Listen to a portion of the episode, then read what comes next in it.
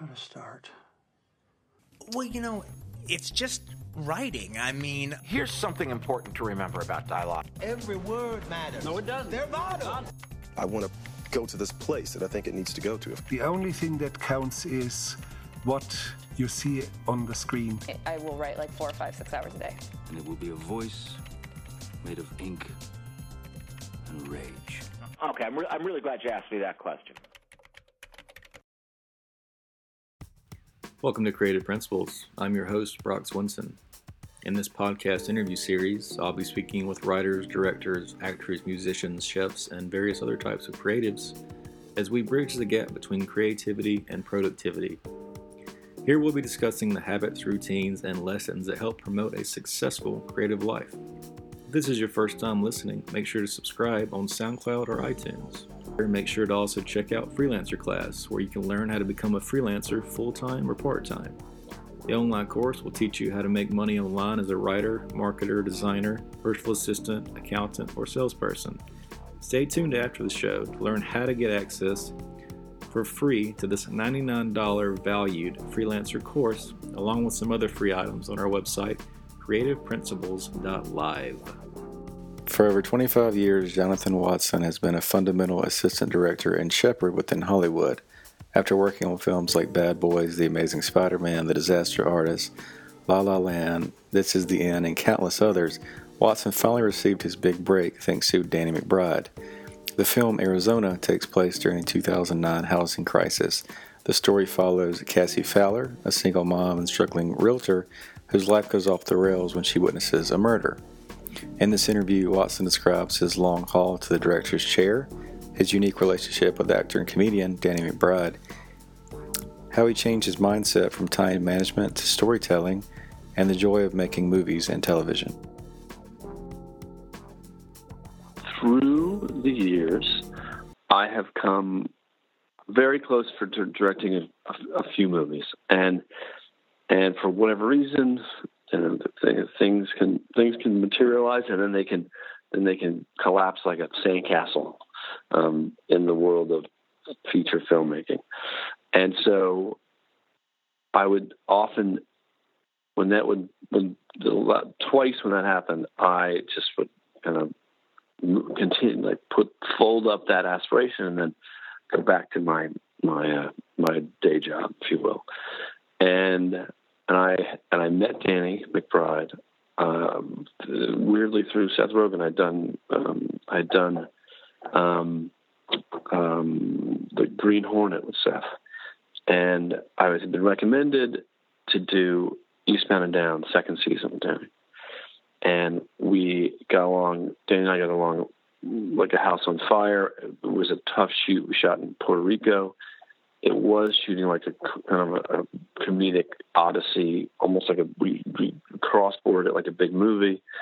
Um, and it was like shooting a film, all you know, in one location in Puerto Rico w- with crazy weather and, and insane locations and madness.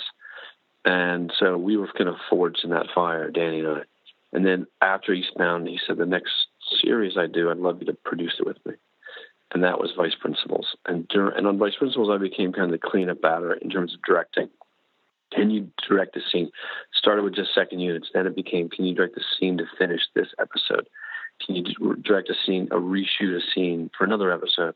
Can you do multiple scenes for multiple episodes? And and Danny and I quickly, the, the part of the that when you when you have a certain relationship with an actor um, in whatever capacity that's not directing, and then suddenly you're directing them, sometimes your relationship has a hard have a hard has a hard time suffering uh, the honesty of all right, uh, what you just did, I don't like. Sometimes sometimes relationships can't handle that kind of honesty, and so um, ours did not only did, but we we actually enjoyed working together as a actor director. Um, and it was Danny who came said I I have this script um, that I'd like you should check out called Arizona, and if you and if you're up for it, um, we have to go find the female lead. We have to go find Cassie. That was the that was the he he was to at one point he was to direct this movie. Um, years ago, and he and he couldn't find the Cassie that he wanted to do it with, and and it kind of went away. So he said that was always my issue, trying to find the right actress to play Cassie. Fortunately, Rosemarie DeWitt read it and responded to the material, and away we went. So, so this is a dark comedy. I mean, what are you know, what are some of the things you look for as a first-time director, or what do other people look for when they're finding a first-time director? I mean, just on the surface, I mean, it's mainly shot in one area as far as the the community they're in. Um, so there's not a lot of moving around and things like that. It's also a darker comedy, so it's a very specific style, and that some people may pass on because of the kind of mixed genre. What was your kind of perspective of the script? I mean, it was it was it was. I thought it was. I have I have a real taste or a penchant for the odd. I love I love how strange this movie. I love how strange the script was. I mean, it was and it was funny and it was scary and it was and it was odd, um, and and a lot of people and and it is it has this kind of tonal minefield aspect to it, um, and a lot of people are, are will shy away from that because it's not a straightforward. It's not. It's not. Uh, it's not straightforward. It is complicated.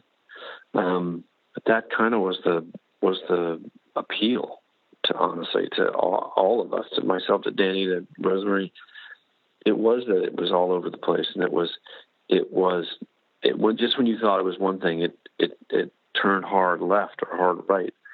Um, but it was that was going to be the challenge. It was like it was it it was it's not in many ways it's not that complicated because it's not it, because it has because it it's got a small cast and it is you're in kind of this this otherworldly shuttered ghost town of a of a subdivision for most of it. Um, but the tone of it is the thing that you have to watch and you when and it's like it's like the seesaw. You go too far one way uh, you crash and you go too far the other way you crash.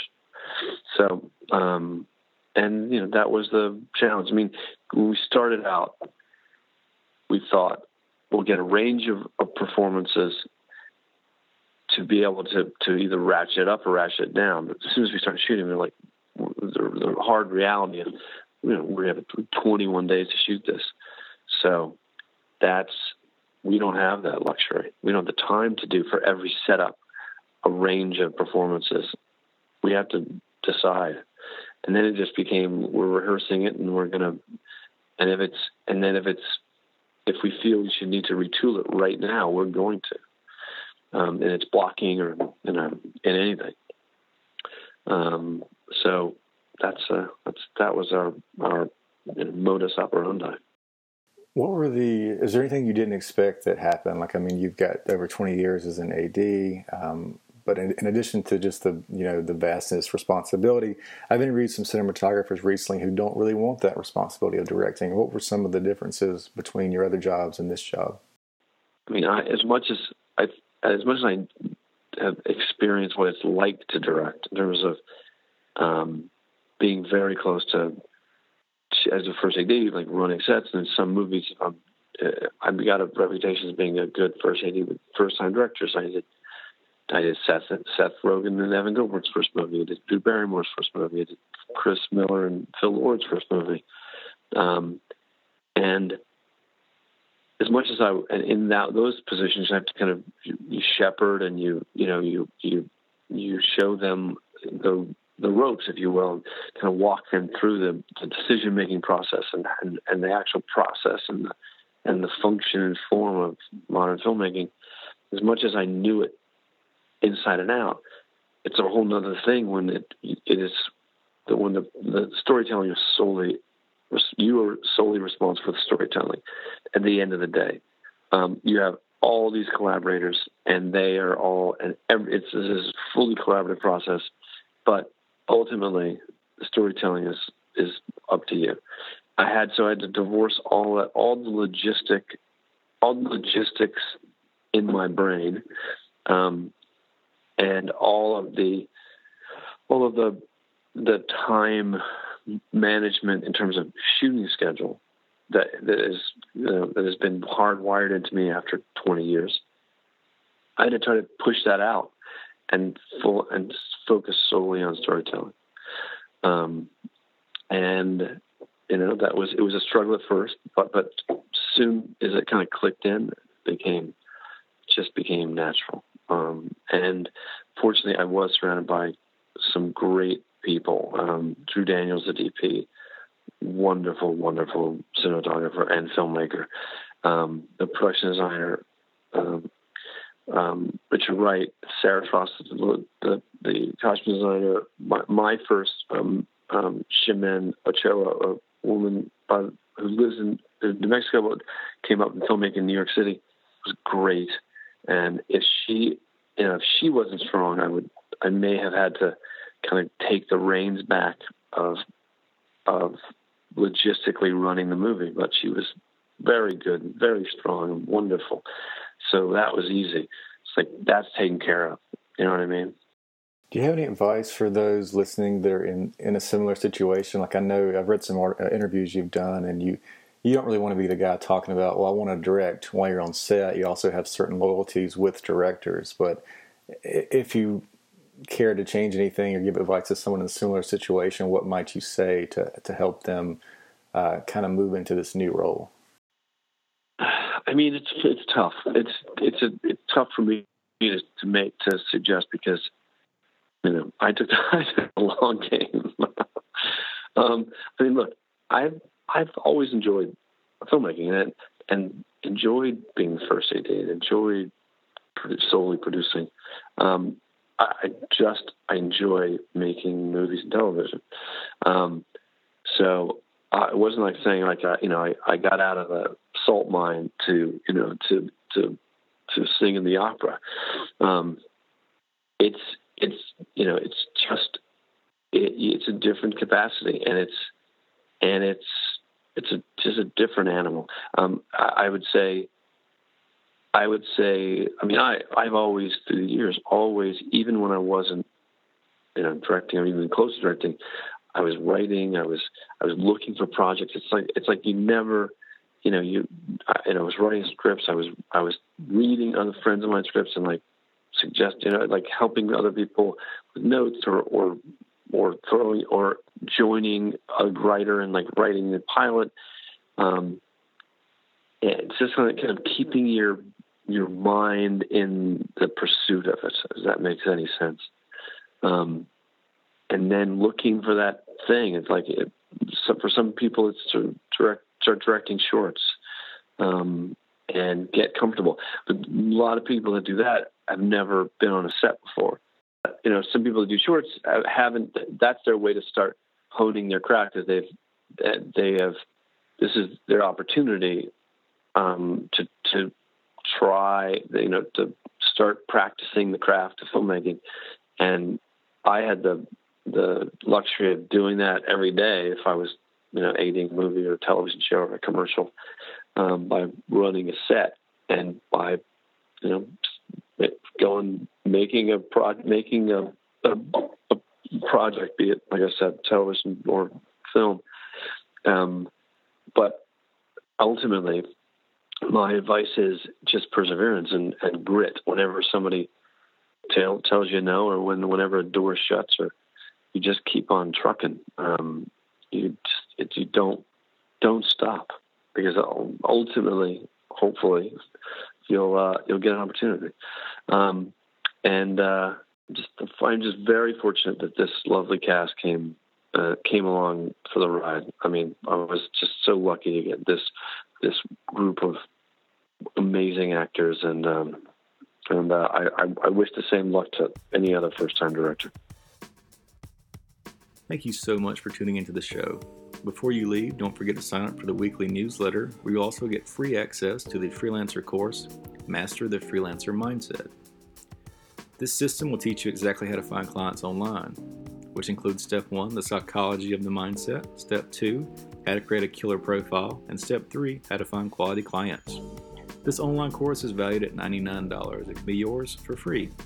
In addition to the free course, you'll get access to the ebook How Hollywood Screenwriters Annihilate Writer's Block. This contains advice from Aaron Sorkin, Cary Fukunaga, and William Monahan. You can find all of this and more on creativeprinciples.live. Visit the website for new interviews, articles, and the daily blog. That's creativeprinciples.live.